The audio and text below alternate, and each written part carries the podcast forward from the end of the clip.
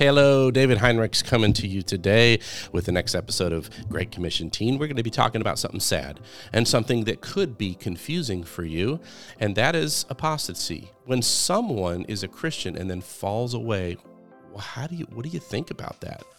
That's a really hard thing to think about. And there's quite a few examples of this going on all over the place. Uh, in the Bible, there's a couple of people that have fallen away. For example, Demas, D E M A S. In Philemon, Demas is mentioned as a fellow worker. In Colossians, Demas is mentioned alongside Luke, the writer of Luke and Acts. So he is a fellow worker. He's right there. But in 2 Timothy, Paul says, For Demas, because he loved the world, he has deserted me and gone to Thessalonica. There's another uh, description of someone who looks like a Christian but really isn't.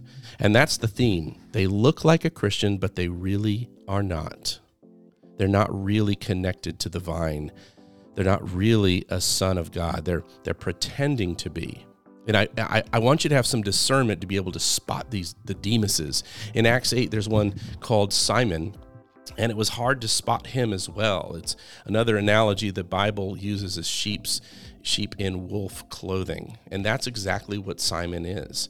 He came along and he saw Philip doing these wonderful, awesome things in Samaria, these miracles and everything. And he said, Hey, I believe. Verse 13 Simon himself believed and was baptized.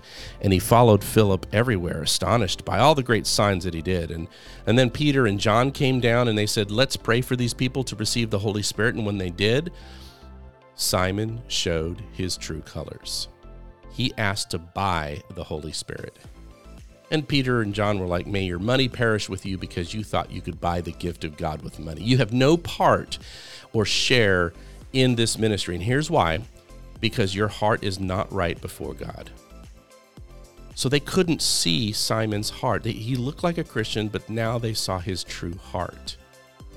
And they said to him, Repent of your wickedness. And, and, and and pray to the Lord in the hope that he may forgive you for having such a thought in your heart. You see, so so we can't see these people's hearts. We couldn't see the heart of Rhett and Link. They're called the Bentley brothers, and they did a number of uh, songs. They're YouTube entertainers actually, but they did a number of songs for What's in the Bible. You ever heard that before? I I, I loved it. You know, my my kids really enjoyed it. Um, and so, uh, so anyways, the the the Rhett and Link sang a bunch of songs for the uh, What's in the Bible video series, and this is one of them. Listen. Genesis begins it all, and appropriately it's at they've the beginning some, of the Bible. They've got a tuxedo with ruffles. They've got wigs. Genesis. Really, really catchy stuff. Be kind of confusing. Yes, it would. Can you make a light without a light switch? And they go into talk how Genesis really um, shows the creation of God. Well, recently they renounced their faith, saying that they are no longer Christians, and um, and they're moving on. And really, it was both science and sexual ethics. You know how pe- how Christians treat gay people and gender identity. That really did it for them. Uh, there was a guy named Josh Harris who uh, said this recently. For 17 years, I was a pastor there. And then this summer, you went on Instagram and said essentially, I don't believe. Mm. By all the measurements that I have for defining a Christian, mm. I'm not a Christian. What do you mean by that? I was really just trying to be honest about the fact that uh, all the ways that I had defined faith and Christianity, that I was no longer choosing to live according to those. Most significantly, the decision that my wife and I made to end our marriage. Some people were angry. A lot of people were angry. They felt de- de- betrayed by him. That's Josh Harris. He wrote the book um, "When I Kissed Dating Goodbye." A lot of people in our church were uh, read that book and appreciated it for some of the things that it said. He was a very popular pastor. He took over for C.J. Mahaney when he um, uh, retired, another really well known speaker. So this guy just totally renounced. And what I want to say is he's like Demas and Simon. You don't see his heart until until you do. Until he finally he said he said I want to be honest. So the whole time beforehand he was not being honest. In the same way, uh, there's this guy named Carl Lentz, and he actually is repentant, but th- for a long period of time, there was something really fishy going on. It's Carl Lentz is from the Hillsong Church here on the east coast of America, and this is the, his story. Listen to this. Get your mind right. There's hope for you yet.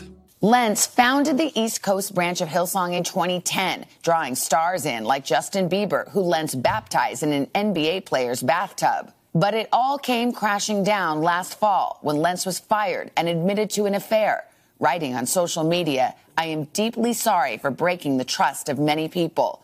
A woman who says she was his mistress speaking soon after. He keeps saying, um, I manage celebrities and I travel with them. He didn't want to say what he does. And more allegations of unusual behavior for a pastor followed. People describe. So it was uh, something he didn't want to admit to. I mean, he just was was was a, a divided heart, as the Bible would say, a divided mind.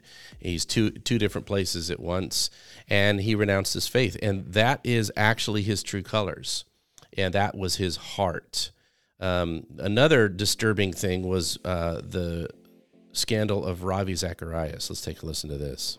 Zacharias International Ministries, also known as RZIM, has confirmed allegations of sexual misconduct and abuse by its founder and namesake, Ravi Zacharias. You remember the story there um, that he got these massages in the day spas that he actually owned and abused women, et cetera, et cetera, et cetera. So um, there's another church, um, Mars Hill Church, if you might know this one by Mark Driscoll. He was fired from that church actually because there were some controversial financial dealings and interpersonal sin issues there.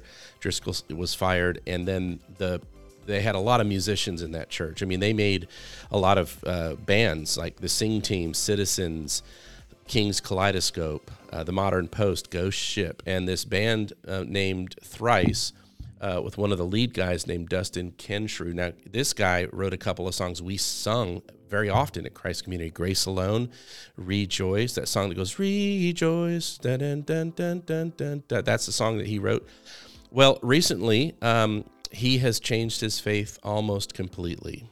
His belief system com- dramatically shifted, and he no longer believes in the Bible or the God of the Bible very sad stuff. We have to take his songs down because we can't really feel good about singing them anymore. What, what about all this? I mean, you see all these people. Here's the key you don't see someone's heart until they honestly reveal it to you. Now, God is never surprised. God is never surprised by this.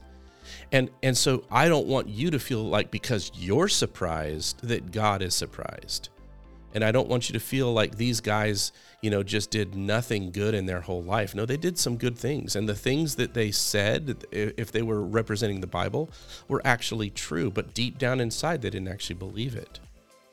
And that is disturbing and rough. But but I want you to know that God is still in control and God is a God of power.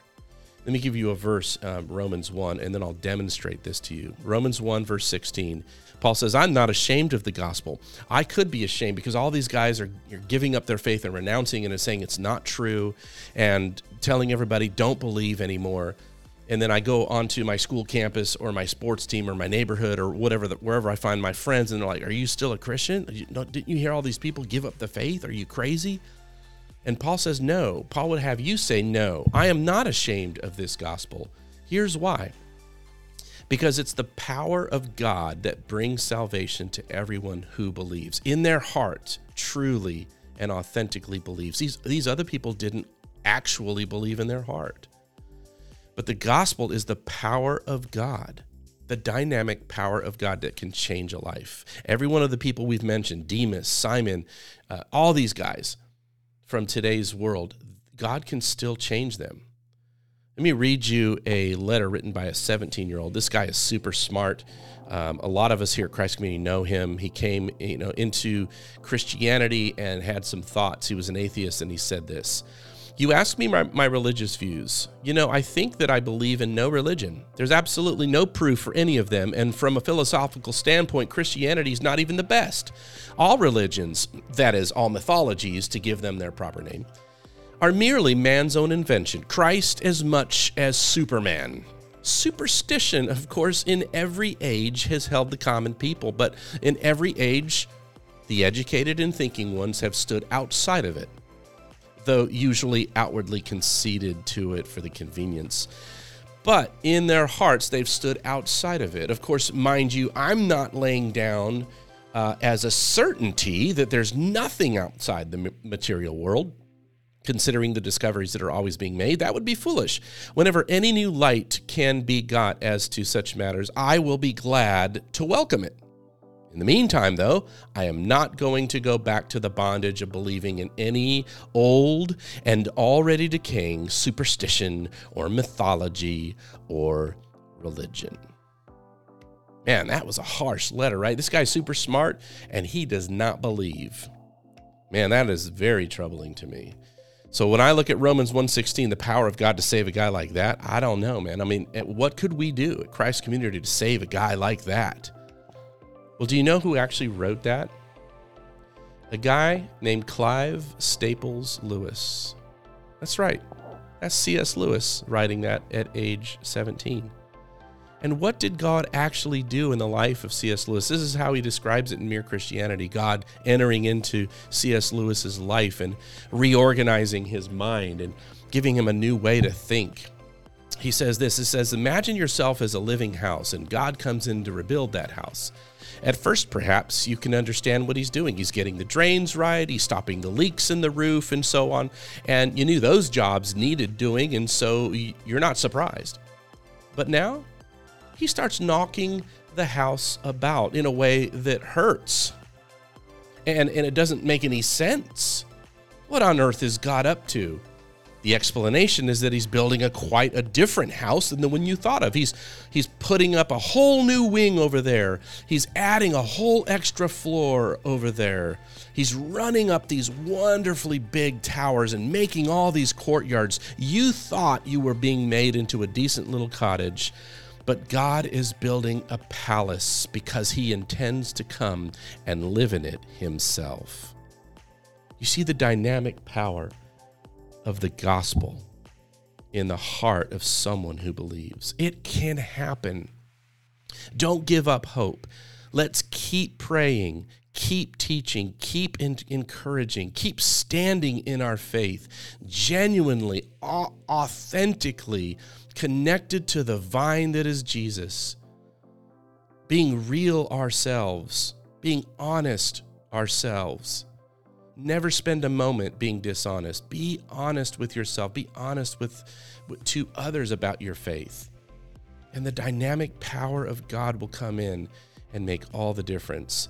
And we will see great movements of God in the lives and in the hearts of the people that are in your life that are atheist and agnostic. That is my prayer and that is my hope. That is my expectation that just in a few months after we pursue some of these people, that they will actually turn and believe and encounter this dynamic power of the gospel.